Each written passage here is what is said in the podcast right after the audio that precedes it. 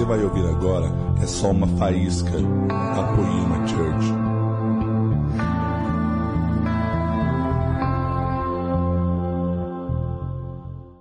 Quero compartilhar uma coisa que é um dos meus principais temas, mas confesso que no último ano e meio eu não queria mais pregar sobre isso. Eu tive um burnout no, no início do ano, e se você não sabe, isso é um, é um problema que dá no emocional de uma pessoa, ela quer assumir, desaparecer e quer abandonar seus afazeres. E foi exatamente isso que aconteceu dia 10 de janeiro comigo. E naquele dia eu escrevi a, a, a mensagem da minha carne. Foi o dia que eu não escrevi uma mensagem do Espírito, eu escrevi uma mensagem chamada Não sei se eu acredito em paternidade espiritual. Eu tinha passado por muitas traições ministerialmente falando naquele momento. Eu tive que me levantar como Natan em uma determinada situação, no meio de alguns caras. E o Natan é um cara que ele fala na cara, mas ele não fala no Facebook, ele não fala na rede social, ele não fala no, no YouTube. E Deus, para graça dele, para me honrar, eu fui embora, me escondi quando eu tive que profetizar na face de alguns caras. Eu me escondi em São Paulo, na casa do Guilherme Lima, e eu fiquei lá chorando por uns dois dias, e Deus mandou a Mara Lima, mãe dele, até lá, e ela me semeou um Mini Cooper na minha vida. Era um carro do meu sonho, e ela disse, Deus, um dia, o dia que eu tirei esse carro da loja, o Espírito Santo falou para mim que, que esse carro era dele e que um dia eu tinha que devolver para ele. E Deus falou que era hoje devolver para você. E eu estou te dando esse carro porque você tem coragem de obedecer a Deus em umas coisas impossíveis. E por isso Ele quer que eu te honre. Aquilo foi assustador, porque eu não esperava mais ter um carro desse. Mas o Senhor me abençoou, mas não era questão do carro. O sinal, porque eu orei e disse, Deus, eu te obedeci numa coisa que ninguém obedece. E eu não estou falando para vocês que vocês obedecerem a Deus nesse nível, vocês vão ganhar um carro. Talvez você não ganhe nada, talvez você ganhe só o que Jeremias ganhou, uma dor de cabeça e a unção do, do rodapé. Você conhece a unção do rodapé? Só quero ficar no meu canto, calado, na minha, tipo, grudado ali no chão. Eu não quero fazer nada, não quero falar nada. E queridos, mas eu escrevi essa mensagem. E quando eu escrevi essa mensagem, eu ia falar que eu não acredito que uma pessoa precisa ser responsável pela vida de outras. Esse tema paternidade espiritual ele irrita muita gente. Irrita por quê? Por causa das muitas paternidades apostólicas da América Latina. Existem umas paternidades apostólicas da América Latina que abusam das pessoas absurdamente no financeiro, tratam as pessoas como se eles fossem o próprio rei Salomão e o resto da galera fosse os escravos, os mucamos.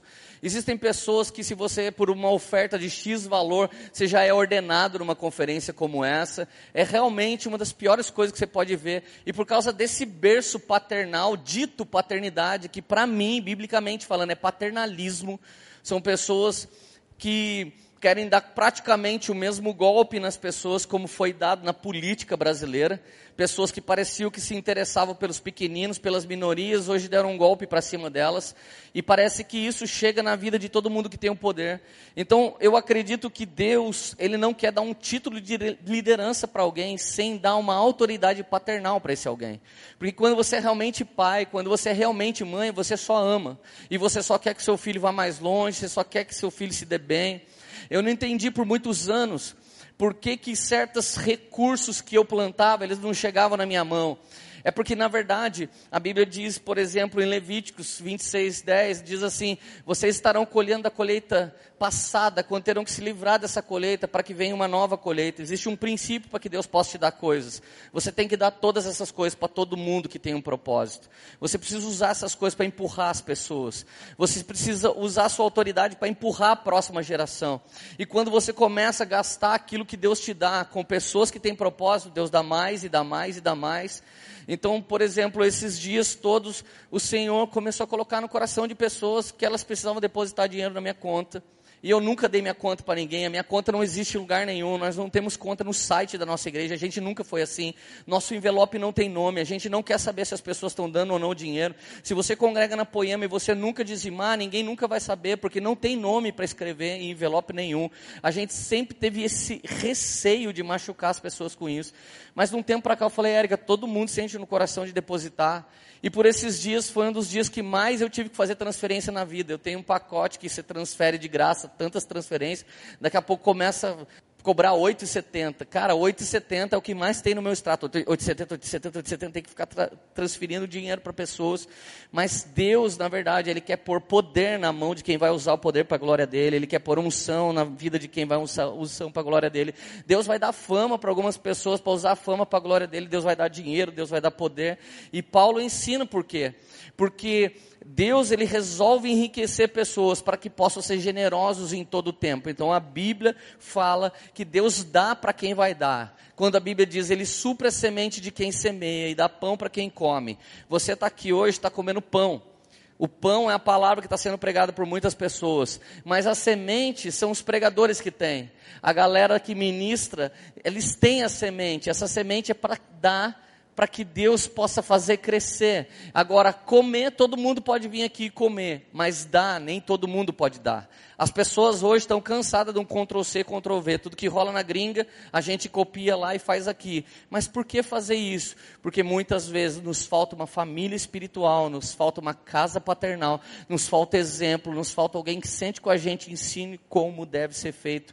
E é exatamente sobre isso que eu quero pregar. Então, no dia 10 de janeiro, eu recebi um telefonema da minha esposa e eu briguei com ela porque eu estava burnouteado, estava estressado, muito louco.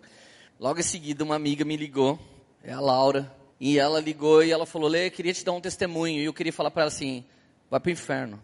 Só que, tipo, como eu nunca briguei com ela até hoje, então eu não tenho liberdade para falar isso. Então eu segurei, assim, pelo rabo aquela frase do Satanás que estava dentro de mim.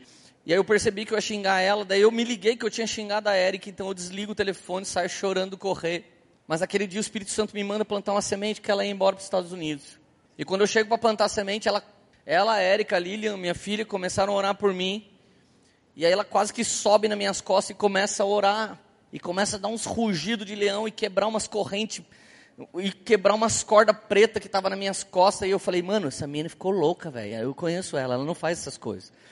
E quando ela terminou de fazer isso, quase que eu falei, oh, você devia parar de cantar e profetizar, porque profetizar seu é muito mais ninja do que cantar. E olha que ela canta legal, né, gente? Quando ela me disse aquilo, ela olhou no meu olho e ela falou assim: Eu quero ser um pai espiritual, muitas vezes, porque eu vejo como você cuida da galera. O fato de você não acreditar mais em paternidade nesse exato momento foi porque Deus me mostrou que você está carregando vários sacos nas suas costas que Deus nunca mandou você carregar. E esses sacos eram literalmente as pessoas que são um saco na nossa vida. As pessoas que não têm propósito, mas que elas vão tentar te acessar. Enquanto você é anônimo, essas pessoas não se preocupam com você. Mas algum dia que elas olham para você e percebem que elas podem trocar algo com você, ou ganhar algo de você, então essas pessoas começam a notar. Por muitos anos, uma igreja dessa categoria, chamada igreja emergente, foi criticada. Hoje, muita gente quer ver para aprender como é que faz. Só que não adianta mudar de roupa e mudar o estilo e nunca ganhar a essência do novo de Deus, do vinho novo de Deus. Não adianta mudar a roupa, não adianta fazer tatu ou pôr boné de aba reta, que se não vier uma unção do novo de Deus, cara, você vai ter uma nova estratégia fazendo a mesma coisa velha de sempre, cheio de religiosidade, cheio de mediocridade, então não vai adiantar nada. Essa estratégia não muda nada. O que muda é ser verdadeiramente aquilo que Deus chamou você para ser. Amém? Deus usa coisas originais. Deus, ele usa cópias de Jesus e cópias de mais nada e nem ninguém. Então, queridos, eu vou embora e eu fico um tempo fora e eu fiquei querendo esquecer que eu pregava, querendo esquecer que eu fazia qualquer coisa para Jesus. E eu comecei a achar prazer de novo em ser filho. Eu comecei a achar prazer de novo em ser só amigo. Eu comecei a achar prazer de novo. Eu joguei meu chip fora. E eu comecei a ter prazer de novo a estar só com os meus amigos e não mais com alguém que queria fazer um evento. Eu desmarquei seis meses de agenda e fui lá para Deus me ensinar a ser mais parecido com Jesus. E, e amados, de repente eu sofro uma grande poda e todas as pessoas que eram um saco na minha vida, elas foram embora. E eu comecei a pensar que as pessoas que eram plano de Deus na minha vida também iam. Eu nunca mais acreditei que eu ia pregar numa conferência como essa, muito menos que eu ia pastorear a Poema. Eu cheguei a ter síndrome do pânico de estar aqui, porque antes de eu sair do carro, alguém já olha para mim na porta do carro e fala: Meu Deus, cara, ainda bem que você está aqui. Quase que eu já volto para dentro do carro com a pessoa. E aí a gente já fica por ali e ministra todo mundo. E eu sempre tive prazer nisso. São 18 anos tendo prazer nisso, mas um prazer que de repente desaparece. Querido, essa crise foi maravilhosa para mim. Porque algum momento na sua vida vai vir onda do norte, sul, do leste e oeste. E nem todas as ondas é de Deus para sua vida. Você vai ter que saber qual é a onda que vem do sul. Sul na Bíblia é todo mover que vem do céu. Norte, leste, oeste é mover que vem de qualquer outro lugar. Mover de acordo, mover de combinar uma coisa, mas o mover que vem do céu te leva para o centro e para o propósito de Deus. Amém? Aleluia. Querido, eu tenho certeza que você não veio para mais um evento. A gente nem é uma igreja que consegue fazer bons eventos. Nós somos uma igreja que só quer jogar você no manto de Deus e apontar para você qual é a próxima estação, qual o próximo degrau, qual o próximo passo. E muitas vezes esse próximo lugar está para trás, amém? Ou está para baixo. Está em alguma coisa que você tem que resolver, está em alguma coisa que você tem que alinhar, está em alguma coisa que você tem que ser mais simples ou humilde. Mas de repente brota de volta no meu coração. E dois caras que aparecem para me curar foi o Alessandro Vilas Boas e o Vitor Azevedo. Na época que eu não queria mais ser amigo de nenhuma pessoa, esses caras ficaram insistindo muito em ser meus amigos. E eu fiz todas as coisas que vocês podem imaginar para eles ir embora da minha vida. Porque como eu não estava conseguindo cuidar de mim, eu não podia cuidar de ninguém. Graças a Deus, meu, meu presbitério já era de filhos, eles passaram a cuidar de mim. E se você nunca viu essa passagem na Bíblia, a Bíblia diz: era uma vez, quatro caras carregando uma maca. Ou seja, o cara que estava deitado era o quinto. E cinco na Bíblia é cinco ministérios. Esses quatro quebraram o telhado de uma conferência como essa quando acabou as inscrições. E enquanto Jesus estava pregando, eles desceram o cara da maca. O cara da maca é alguém ferido no presbitério. E os quatro amigos é um presbitério ministério segundo a vontade de Deus que nunca vai abandonar alguém ferido. A minha equipe, os meus pastores cuidaram de mim por 120 dias, me colocaram na maca e quebraram tudo quanto é coisa que podiam para me colocar na presença de Jesus. E é só por isso que eu estou de volta aqui. Então eu não sou um cara eu sou um corpo chamado corpo de Cristo e eu dependo dessas pessoas para ficar de pé para continuar de pé e para ter voltado aqui. Amém? Eu glorifico a Deus porque essa equipe é a equipe mais zica do mundo. Zica é benção, tá, gente? Aqui em Taubaté, tá? Dependendo da entonação, zica não é benção. Mas dependendo da entonação, zica é sensacional. Amém? Então nós somos o presbitério zica. Isso é benção. Aleluia. Amém? Fala assim, que zica. Isso é benção que você falou. Agora, se você fala assim, nossa, que zica, fala assim, nossa, que zica. Então, isso não é benção. Amém? Entendeu? Abra sua Bíblia em 1 Coríntios 4,15. Por que, que nós temos problema com muitos líderes em toda a vida? Por causa desse versículo. Esse versículo diz assim: Embora possam ter 10 mil tutores no Senhor, vocês não têm muitos pais, pois em Cristo eu mesmo os gerei. Verso 16: Portanto, suplico-lhes que sejam meus imitadores, como eu sou de Cristo. Olha que sinistro essa mensagem. Você só pode ser imitador de alguém que imita Jesus. Nós gostamos de imitar roupa, gostamos de imitar cabelo, gostamos de imitar inúmeras coisas e não tem nada de errado com isso. A moda dita certas coisas, a gente pode até fazer. O problema é quando isso começa a interferir na nossa identidade. Por exemplo, o que a Rede Globo está tentando fazer com toda a terra está tentando falar para você quem você é, mas a Bíblia diz para você quem você é, e o Espírito Santo diz para você quem você é, e a sua família diz para você quem você é. Mas quando a gente tem falta de paternidade biológica, paternidade presente, paternidade espiritual, a gente fica buscando identidade em algum lugar. Então nós passamos a copiar. Então, enquanto é só a moda, beleza, mas o problema é quando essa moda começa a mudar seu jeito de falar, seu jeito de ser, começa a mexer com as suas atitudes. Existem programas intensos hoje do marxismo cultural, baseado em ensinos de Marx e Engels, que querem destruir e implantar um socialismo derrubando pai, derrubando mãe e derrubando toda uma geração. A ideia dos caras é depois que você destrói a família, não tem mais nada para você destruir. Então você pega e nivela todo mundo por baixo, os que são ricos aqui, que estão no governo, continuam cada vez mais soberanos, o capitalismo passa a ser só deles e o socialismo só nosso. A gente tudo pobre, comendo o que alguém der, e eles tudo rico. Então em Cuba, por exemplo, só a galera do Fidel Castro que tem MacBook. O resto de Cuba inteiro não pode ter. Então você vê os caras tentando mexer com a gente, tentando bater de qualquer maneira. Uma, uma mulher do PT chamada Érica, alguma coisa, alguém sabe o nome dela? Cocai. Ela é a favor do incesto agora, para tentar destruir a família de uma vez. Então eles estão ensinando muitos professores marxistas a fazer isso. Então, enquanto a igreja evangélica brasileira luta contra algo chamado paternidade, que é bíblico, As nossas escolas estão lutando para destruir o resto da família. A igreja não trabalha para constituir família e o mundo trabalha para destruir o pouco de família que tem. Por aí você já vê da onde tem vindo esse espírito para dentro da igreja que não quer que a gente fale sobre paternidade espiritual. Contra o paternalismo também falo, estou dando tudo as dicas aqui para você, estou falando até em problemas que eu fui envolvido de tanto ver esse paternalismo infernal. Mas nós vamos combater isso pelo poder da palavra de Deus em nome de Jesus, amém? Aqui Paulo está olhando para a igreja de Coríntios e ele está falando: vocês estão pensando que vocês são qualquer povo. Quem está falando para vocês não é um pastor, não é um líder, não é um cara que foi pago para estar numa conferência. Quem está falando para vocês é um pai espiritual. Eu sou pai da igreja de Corinto. E eu quero dizer uma coisa para vocês.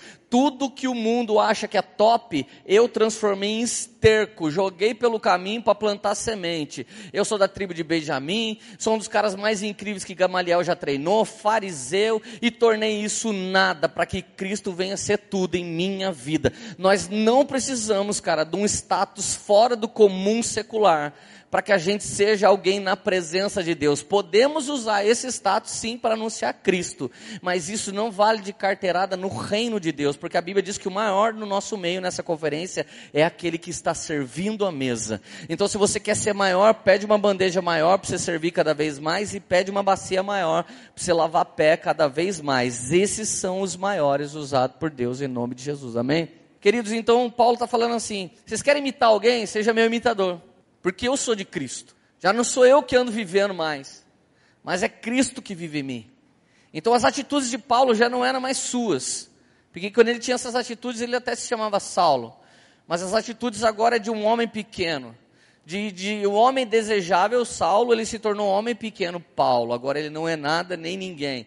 E olha o que a Bíblia ainda continua dizendo. Eu vou ler o mesmo texto na Bíblia Mensagem. A Bíblia diz assim: Não estou escrevendo para brigar nem para criar desconforto. Mesma coisa eu, não estou pregando para brigar com ninguém aqui e nem para criar desconforto, apesar que vai criar.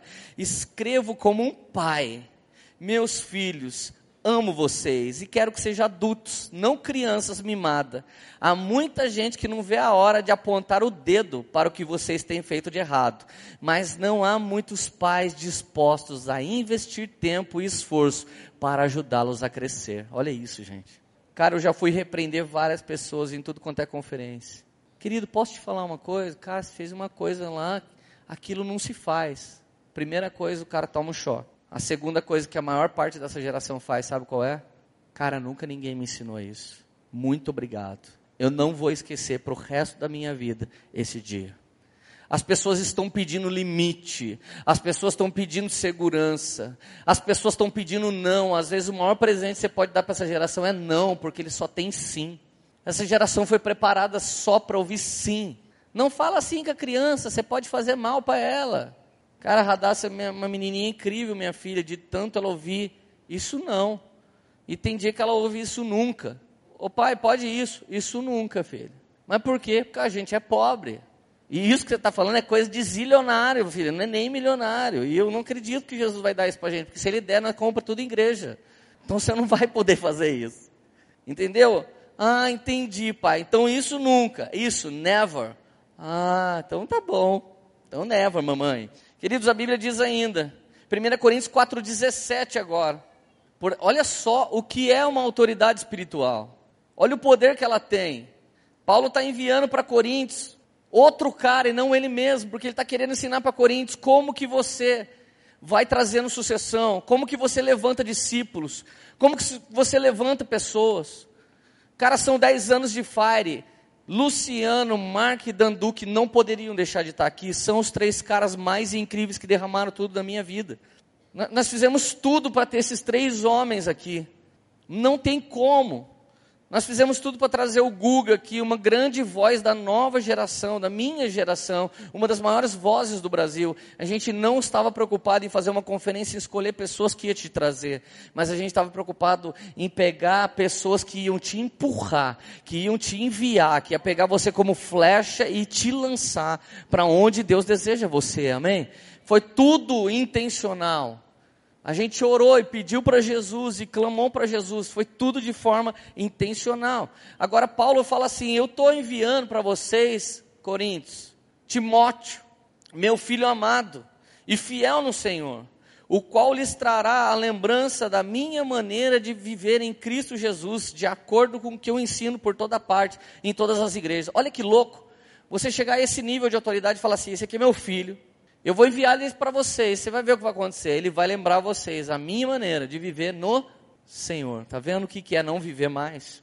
Gente, eu sempre tomei cuidado aqui para os caras que não usavam a roupa igual a de todo mundo, nunca passar a usar. Tomei muito cuidado aqui para os caras que não tinham tatuagem, nunca fazer. Eu tomei cuidado para aqueles que eram tatuado, nunca se preocupar com isso. Para aqueles que tinham piercing, nunca se preocupar com isso. Mas eu sempre lutei para que a gente não virasse uma tribo. Aqui não é lugar do cara só de terno, também é. Aqui não é lugar só de boné, também é. Aqui não é lugar só de homem, também é. Aqui é lugar para todas as pessoas. A igreja precisa ser madura a ponto de receber qualquer pessoa, independente do jeito que ela é, independente do que, como ela se veste ou que estado ela está chegando aqui. E, e lutar por isso é muito difícil, porque a nossa tendência é ser tribal.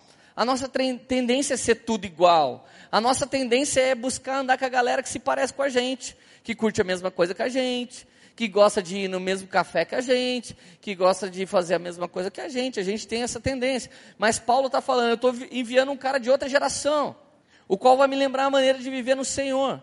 O Ladentim pregou aqui essa manhã na escola. E o Rafa Chagas. Se você olhar para eles, você vê características só deles.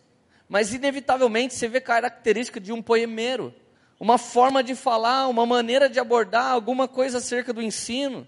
E queridos, isso é o DNA que a gente transporta. Não precisamos fazer as pessoas colocar o nome delas e depois na frente poemeiros, para elas falar que são daqui. Nós precisamos fazê-las carregar Jesus e as atitudes de semeadura, as atitudes de honra, de oração, de evangelismo, são características não de um poemeiro, mas de um cristão que está invadindo a terra. Isso deveria ser de todos. Não deveria ser um evento, mas deveria ser o nosso estilo de vida diário. Amém? Você está feliz ainda? Agora, queridos, eu quero falar de paternidade, mas da onde vem esse tema? Em João 14, do 6 ao 14, você vê Jesus falando o que, que ele veio fazer. Eu vim aqui tornar meu pai conhecido. E eu não posso fazer nada que eu não vi ele fazer, nem posso ir onde ele não foi. Então vem músicas que a gente canta por anos aí, onde for eu vou, o que disser direi, o que orar, orarei. Daí alguém olha e fala, cara, que música incrível, cara, essa música está dois mil anos em João. Está dois mil anos em João. Isso é bíblico. E você ouve e você fala, mano, que louco isso. E, e qual que é a, e você quer música, o que, que você pensa no vácuo? Por que, que eu não fiz essa música? Essa música estava tão fácil, estava tão aí. Jesus veio revelar o Pai. Queria que você imaginasse comigo. Você, você vai dar comida para o peixe. E o peixe, toda vez que você chega na, na borda do aquário, eles vazam, se esconde. O único jeito de você falar para os peixes que esse homem monstro que vem jogar comida do bem e não do mal é se você virasse um peixinho. E quando esse homem chegasse, você fosse lá comer na mão desse homem. E aí você falava para os outros peixinhos assim, ó. Sabe o que, que eu disse? Esse homem é do bem, ele vem aqui dar comida para gente. Daí, se tiver alguém igual a Dória lá, fala: Oi, o que, que é? Tipo, sempre tem alguém assim. Mas, no final da história, os peixinhos começam a ir atrás daquele peixinho. Foi isso que Jesus veio fazer na terra. Jesus é o peixe que vem nos ensinar a comer na mão do Pai, e a honrar ao Pai, e a buscar ao Pai, e a andar por onde o Pai andou, amém? Então, Jesus, quando ele chega no clímax, o pior momento da vida dele, sabe o que Jesus faz? Dobra o joelho e dá um grito, aba! O que, que você gritava quando no pior momento? Puxa vida! Caramba! A minha avó gritaria, ô lasqueira! Eu não sei o que, que você gritaria, mas a primeira coisa que Jesus grita, a hora que ele vai suar sangue, ele grita aba. E olha que louco, Jesus derramou sangue para salvar os homens, amém? Mas sabe onde foi o primeiro lugar que ele derramou sangue? No jardim. Onde que o homem caiu? Num jardim. Então ele profanou um governo do jardim. Quando Jesus sua sangue derruba no jardim, ele salva o jardim primeiro e fala: Jardim, fica aqui, que eu vou ali, daqui três dias eu volto e ponho um homem governando esse lugar aqui também. Amém? Isso é uma intenção paternal, é paixão, é intencional. Ele está vindo para fazer o que ele tem que fazer. Então, Jesus quem é? Isaías 9,6 diz quem ele é: Pai da eternidade. Então, Abba é o papaizinho e Jesus é o Pai da eternidade. E quem nos adota? Quem diz para mim e para você que somos filhos? Romanos 8, 16 e 17 diz que o Espírito Santo Ele testifica ao nosso espírito de que somos filhos. Então, olha a Trindade agindo como? Como pais. Querido, a Trindade age como pai. E se você busca por paternidade espiritual, você já tem o Pai, o Filho, o Espírito Santo. E quem não é bem resolvido com Elohim, o Pai, Filho Espírito Santo, não adianta você ter líder, não adianta você ter pai, a galera vai conseguir fazer você tirar da sua vida o maço de cigarro. A galera consegue fazer você tirar da sua vida o isqueiro. Consegue fazer você tirar da sua vida maconha. Consegue falar para você solteiro, não anda mais com camisinha, não, não é legal, você não transa, você só vai fazer amor depois do casar e não sei o quê. Então as pessoas, a liderança consegue no máximo tirar da gente o que aparenta ser do mal. Agora, se o Espírito da verdade, que nos guiará a toda a verdade, ele entra dentro da gente e diz que nós somos filho, mediante ao sangue de Jesus, a Trindade atuou em nós, nos tornamos filho de Deus. Então, se tem alguém carente aqui de paternidade, você nunca aceitou a Aba como seu pai, nunca aceitou Jesus como pai da eternidade e nunca entendeu que o Espírito Santo já te transformou em filho. Agora, sabe por que eu entendo que muitos de nós não conseguem? Porque muitos de nós é órfão de pai. Alguns de nós órfãos de pai vivo. Seu pai é vivo, nunca foi seu pai. Sua mãe viva, nunca foi sua mãe. Eles podem até ter te dado um iPhone, mas talvez eles não viveram na, a, a sua vida. Um dia minha filha nadou e ela foi a primeira aula e a moça falou assim: ela vai aprender a nadar rápido. Levei ela para casa, tem uma piscina velha lá no condomínio. Falei, Radassa, a partir de hoje papai é seu treinador. Eu vi lá no Chamas da Vingança. Denzel Washington fez no filme, eu fiz ao vivo ela nadava. Agora crown, agora costa, agora borboleta, agora cara, eu fiz um treinamento pesado com ela, estilo do exército, ela nadou em meia hora. Meia hora já estava nadando já, tipo, se você perguntar hoje para a rádio, quem é seu treinador de natação? Meu pai. Ela nunca mais vai esquecer. Ela é muito jovenzinha, muito pequenininha, tinha um potencial. Agora eu sou um cara muito ocupado. Podia estar em um monte de conferência desenvolvendo o potencial de muita gente no Senhor e deixar de desenvolver o potencial da minha filha em casa. Não adianta pregar sobre paternidade, você precisa ser filho. Você vai ver o prefácio do Mark Schubert no meu livro. E sabe o que ele escreve? O Leandro não é alguém que prega sobre paternidade, ele é primeiro meu filho espiritual. E ele tem vida comigo. E isso o torna um cara que tem autoridade para pregar sobre o assunto. Eu conheço muita gente que é paternidade espiritual e é o último, é a cereja do bolo. Quem quer sua cobertura? Eu. Eu se cubro. E alguns falam ainda assim, eu se cubro. Eu falo, que beleza, hein? Portuguesão sensacional. Agora, queridos, eu estou tentando te falar essa tarde o que é um carral, porque o nome do nosso evento é Carral dos Nazireus. Na minha outra mensagem eu vou falar o que, que Deus espera dos nazireus desse tempo e quem eles são. Mas nessa hora eu estou falando o que é um carral. O Senhor sempre teve um sonho, e o sonho do Senhor era uma família. Ele fez Adão e Eva. Ele pegou Adão e Eva, coloca no jardim, e ele esperava que Adão e Eva fosse o casal da terra. Em Gênesis 1, em Gênesis 2, você vê Deus desejando que a terra tivesse um casal e que esse casal governasse toda a terra. Por que, que o mundo hoje luta contra a igreja e contra a família? Porque são as duas instituições que Deus criou para governar a terra: é a igreja e é a família. Então, tudo que os governos esperam é que acabe a família, acabe a igreja. Lá em, em Apocalipse 21 e 22, você vê o maior evento da agenda de Deus. Qual é o maior evento da agenda de Deus? Casamento. O casamento do Cordeiro Jesus com a igreja dele, amém? Então, o maior evento que você pode estar não é aqui. Desculpa te dizer, mas não é no Fire. O maior evento que você pode estar é no casamento. Felizes os convidados para as bodas do Cordeiro. Felizes esses convidados. Por quê? Porque nós vamos nos casar, nos assentaremos em doze tronos e governaremos a terra. Só que só vai governar quem hoje consegue governar o governo que Deus te deu. Quando você honra o pai que Deus te deu e a mãe que Deus te deu, mas ele é louco, mas quando você honra, longos são seus dias na terra. Quando você honra a esposa que Deus te deu, longos são seus dias na terra. Quando você honra o seu marido, então nós precisamos da nossa identidade para que a gente possa fazer o que Deus deseja. Eu me lembro que as pessoas queriam ouvir sobre o evangelho, mas eu era cabeleireiro. Então elas iam no meu salão. Um dia chegou uma garota com um monte de moeda. Brrr, ela jogava as moedas assim. Eu falava: O que, que é isso? Vim fazer escova.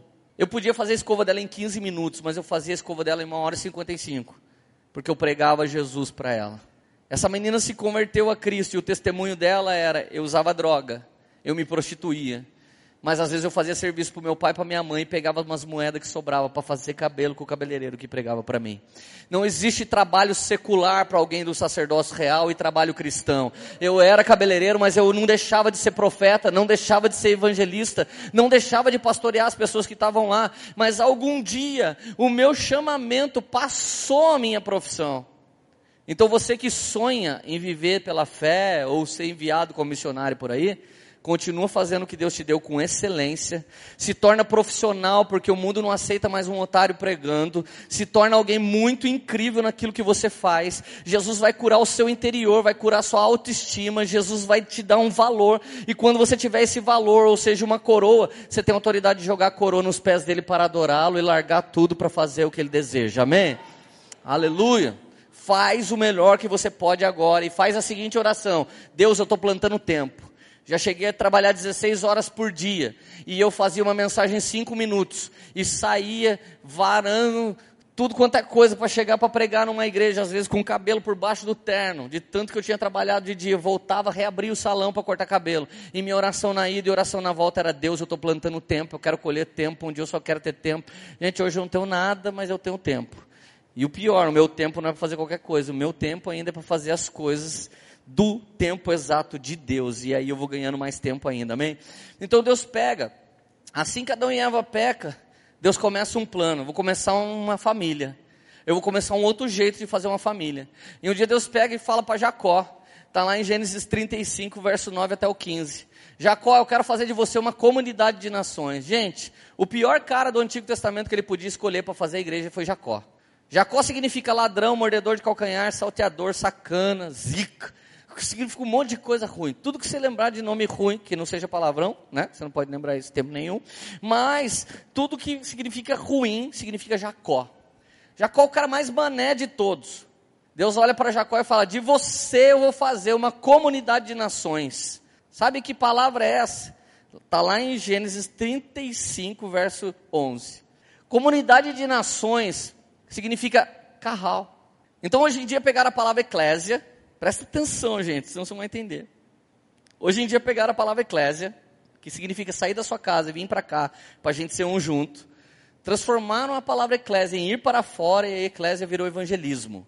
Sair de casa e ir para fora. Sai, sai da igreja, vai para fora, ganha alma e volta. Aí agora começa a igreja na praça, a igreja na rua, a igreja não sei na onde, a igreja fala, não, agora volta para dentro. Não pode ficar lá fora. Vai vendo o pensamento como é deturpado. Então o que, que Deus está esperando? Ele quer montar uma família. E essa família, querido, eu e você vamos treinando em obedecer a Deus, vamos treinando em ser um com a nossa esposa.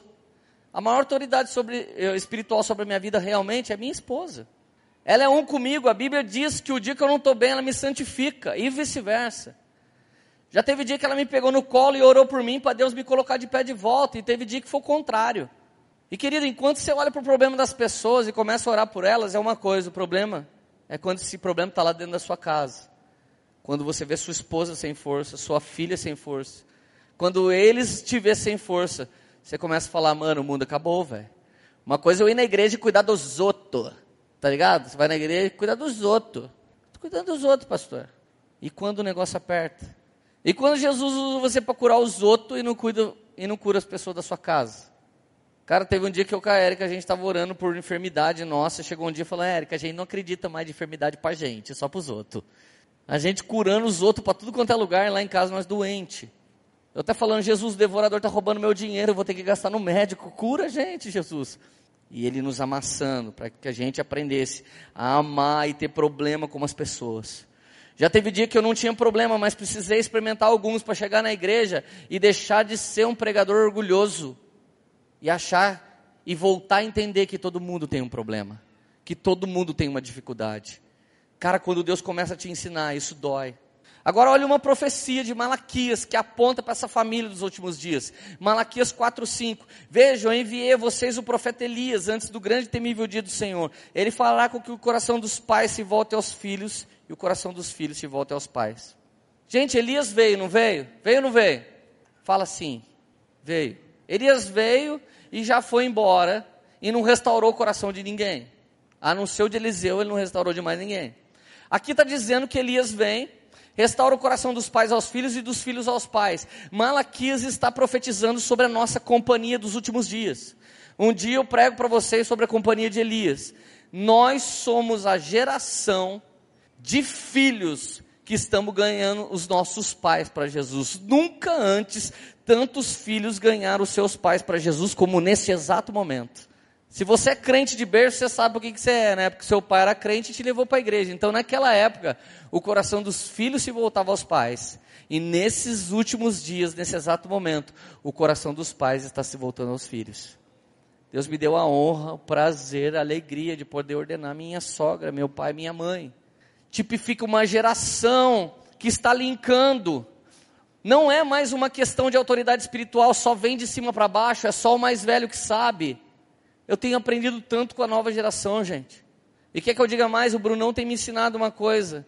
A minha geração já usa uma armadura. E para os Davis andar com a gente, às vezes a gente quer pôr nossa armadura neles. Tem gente que não sabe funcionar como eu funciono e o Brunão funciona. E tem dia que a gente vê uma nova geração funcionando, a gente fala, mano, o que, que os caras estão fazendo, velho? Já teve dia que a gente chegou a algum lugar que a gente duvidou, mano, o que, que é isso? Que bagulho é esse? E daqui a pouco Jesus estava se movendo de uma maneira diferente. E foi olhando para dois jovens que eu citei aqui, o Ale e o Vitor. E eles começaram a me mostrar um novo modelo da igreja de Cristo. E de repente o Espírito Santo me disse: o último novo é perseguidor do novo novo. Quero dizer para a maior parte dos jovens que estão aqui, daqui cinco anos vocês estão perseguindo a nova igreja. Daqui cinco anos vocês já experimentaram tanta coisa incrível de Deus que vai vir uma nova igreja. Vai vir uma igreja tão psicodélica, cara. Tão fora do, do da rota que você está acostumado a ver que você vai falar assim: não, mano, eu já tive num Fire Refine. Isso aí que os caras estão fazendo não é de Deus, não. Você já ficou velho. Antigamente a gente envelhecia quando o cabelo ficava branco. Agora as novas gerações vêm, tem tanta atualização, cara, que você fica velho em 5 anos. Por exemplo, eu já sou um bisavô, aos 38 anos de idade, mais ou menos, né, cara? Agora eu vou te dizer qual é o maior problema da igreja hoje. Para que você não carregue esse problema. Se você não anotou nada até agora, anota essa. Gênesis 38. 9 e 10. Este é para mim, Leandro Barreto, o maior problema da igreja no Brasil hoje. Mas Onã sabia que a descendência não seria sua. Assim, toda vez que possuía a mulher do seu irmão mais velho, derramava o sêmen no chão para evitar que o seu irmão tivesse descendência. O Senhor reprovou o que ele fazia e por isso o matou também. Deixa eu te falar uma coisa: o nosso irmão mais velho se, tomou, se tornou maldito em nosso lugar e morreu. E o nosso irmão mais velho tem uma esposa. Ele ainda não se casou com ela. O nosso irmão mais velho é Jesus. E a esposa de Jesus é a igreja. Quem não é paternidade espiritual nessa geração é Onã. Ele tem prazer com a mulher do irmão mais velho, mas joga o sêmen no chão para não ter filhos espirituais. Esse é o problema da igreja hoje. Fala que não é. É o problema da igreja hoje.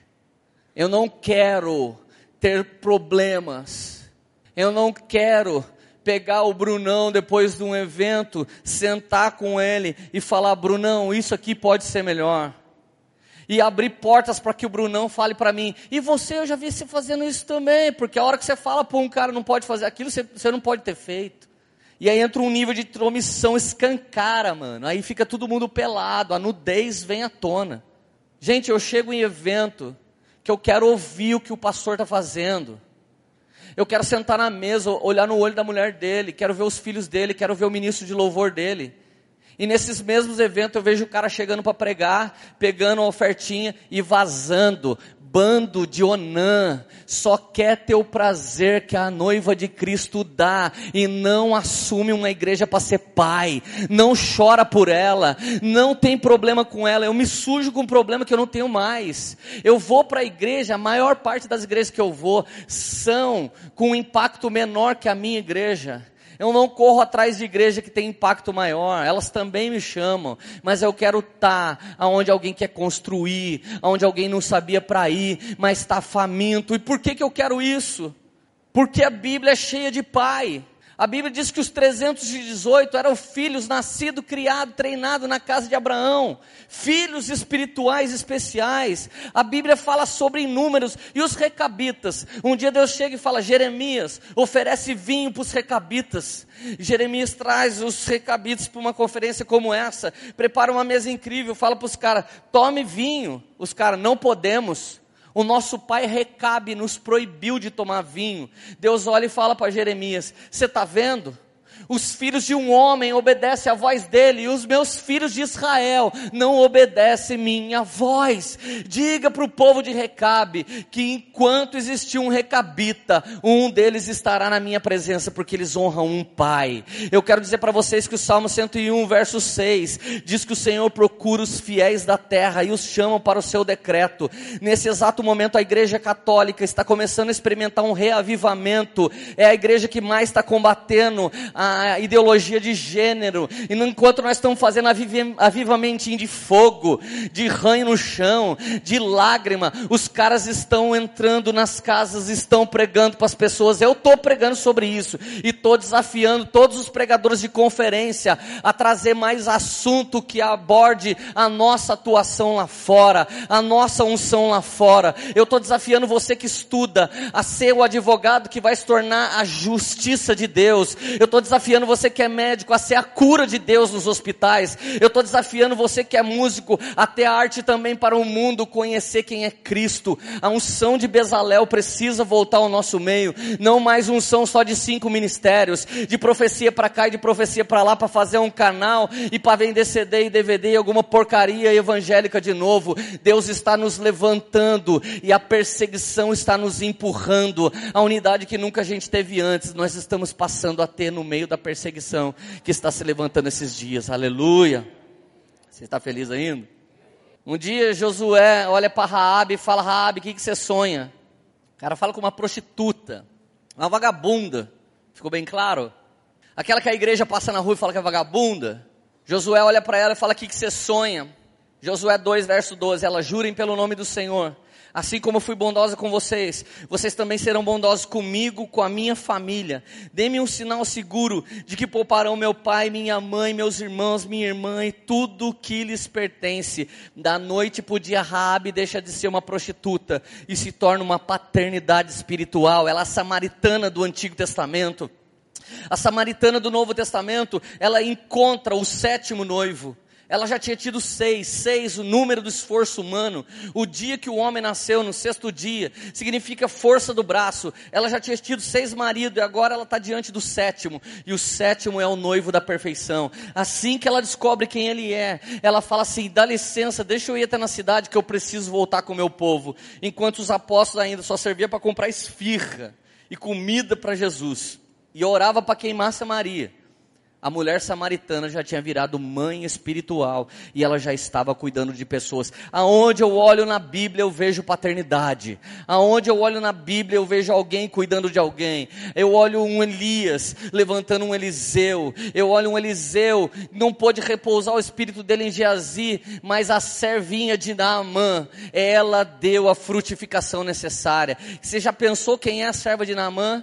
Ela era uma universitária, como a maior parte de vocês. E de repente ela é levada cativa. O sonho dela de ser uma universitária bem-sucedida morre e ela vira uma empregada doméstica escrava. Mas o dia que ela vê o Senhor dela com lepra, ela diz: Meu Senhor, eu conheço uma voz no Brasil que se ele profetizar sobre você, você vai ser curado. Essa geração é cheia de chorar, é cheia de se vender por causa de justiça própria. É uma geração que diz: Não, abusaram dos outros, vão abusar de nós também. Então vamos montar uma empresa para a gente ser ministério, deixa eu te falar uma coisa, ela não hesitou em anunciar para o homem que a escravizou, que o, que o Deus de Israel era libertador. Ela foi escrava de um homem, mas a escravidão dela trouxe liberdade. Essa é a igreja de Cristo. A igreja de Cristo é aquela que perde a cabeça por causa da honra ao cabeça chamado Jesus Cristo. Aleluia. Cara, por que, que eu estou pregando isso? Você não está vendo o que estão fazendo com nossos filhos? Você não está vendo o que estão fazendo com as nossas crianças? Eu só vi isso duas vezes na Bíblia, uma no Antigo e uma no Novo Testamento. Faraó tentou matar a geração de Moisés e Herodes tentou matar a geração de Jesus. Sabe por que isso? Nunca se viu tanto jovem como você queimando numa conferência como essa. Sabe quem é a próxima geração a queimar? É a geração das crianças, e Satanás sabe disso. E o espírito de Ramsés e de Herodes está invadindo a esquerda brasileira para que os caras possam simplesmente dar fim das nossas crianças. E é exatamente por essa causa que nós estamos nos levantando para lutar.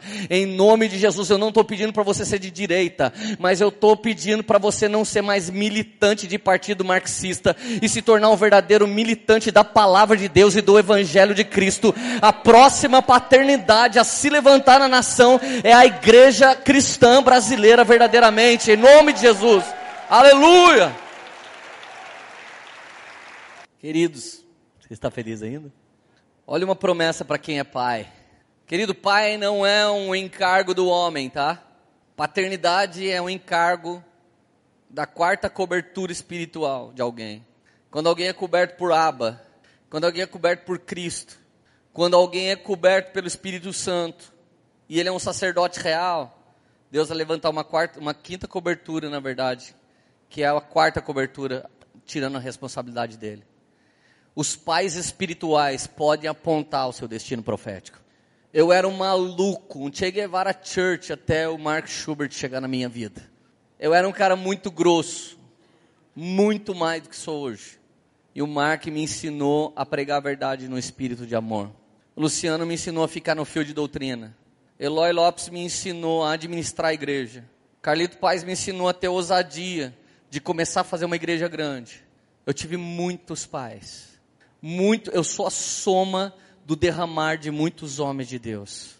A soma, e até hoje eu tenho fome eu tenho fome para muitos homens de Deus ainda.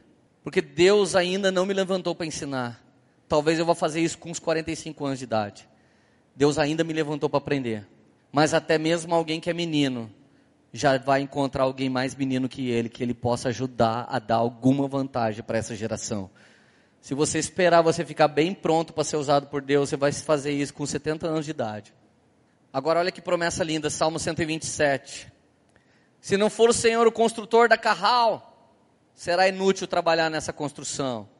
Se não é o Senhor que vigia essa cidade, será inútil a sentinela montar guarda. Verso 2: Será inútil levantar cedo e dormir tarde, trabalhando arduamente por alimento. O Senhor concede sono àqueles a quem Ele ama.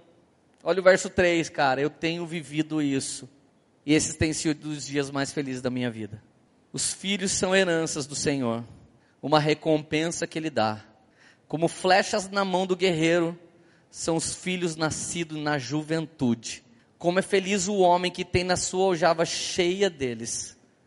Não será humilhado quando enfrentar seus inimigos no tribunal. Querido, a coisa mais gostosa do mundo é quando alguém me chama para pregar em algum lugar, eu pego uma das flechas que Jesus nos deu e falo, cara, essa aqui é ideal para fazer isso. Você devia levar o Henrique Prado. E ele e a Maria vão lá e começam a falar de igreja nas casas. Um dia um menino de uma igreja, começando um avivamento, um reavivamento de uma igreja. Não vou citar nome que todo mundo conhece. Eu olhei para ele e falei, cara, você poderia levar o Alê na sua igreja? Se você não puder, eu, eu, eu banco. Cara, por favor. Falei, ele vai fazer esse reavivamento que você está buscando. Já teve dia que eu mandei o Gu. Já teve dia que eu mandei o Brunão. Cara, é tão bom você não ter que ser dono do seu ministério. Um dia eu sentei numa mesa de um cara e ele me tirou um barato. E aí, Leandro, então você é um cara bem sucedido?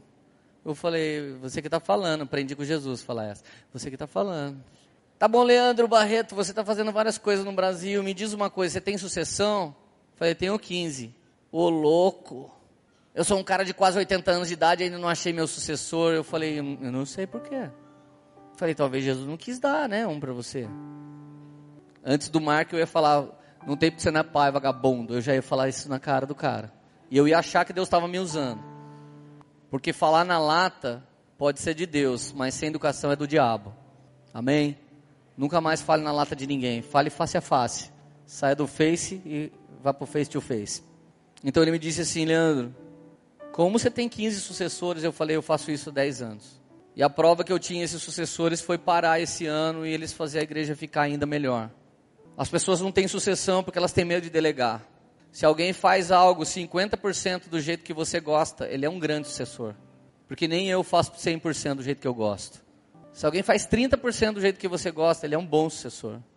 Se alguém faz 70%, você vai ter que pagar o salário dessa pessoa pro resto da vida. Você não pode deixar ela sair da sua vida. Não deixe essa pessoa sair da sua vida.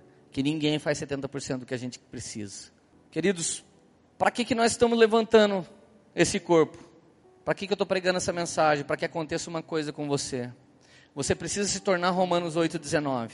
A natureza criada lá fora aguarda com grande expectativa que os filhos de Deus que estão aqui dentro sejam revelados. Quem vai libertar o povo não é a próxima conferência. Quem vai libertar o povo não é o próximo CD nem o próximo DVD.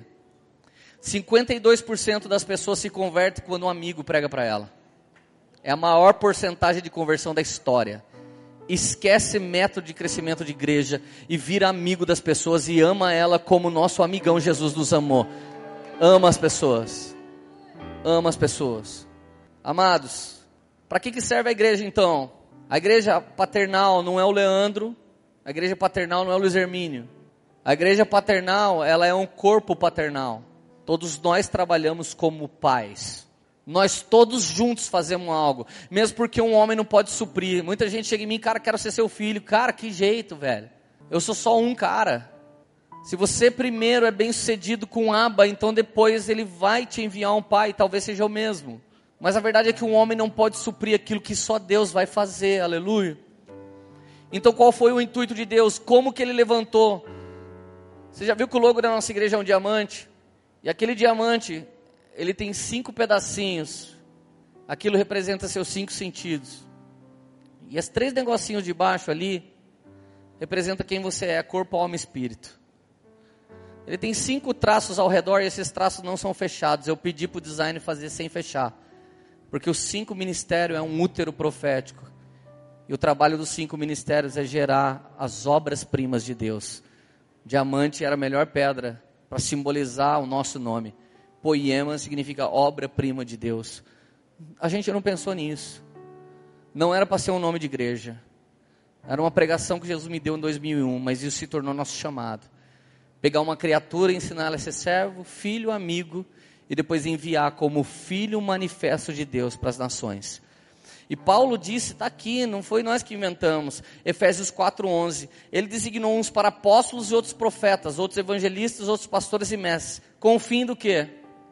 com o fim de preparar os santos para a obra do ministério, para o corpo de Cristo, que o corpo de Cristo seja edificado, até que todos alcancemos a unidade da fé e do conhecimento do Filho de Deus e cheguemos à maturidade, atingindo a medida da plenitude. Se alguém fala para você que não existe mais apóstolo, mestre, profeta, cara, isso aqui já se cumpriu? Tá todo mundo vivendo a unidade da fé? Tá todo mundo nesse nível de maturidade, reconhecendo a plenitude de Cristo? Não tá? Então cinco ministérios precisam funcionar hoje em dia. Desculpa se você é de uma linha teológica que não crê nisso, mas eu não sou de linha teológica nenhuma, eu sou da linha do espírito de revelação e eu posso pregar tudo que Jesus fala para mim, que eu não sou preso a nenhum lugar.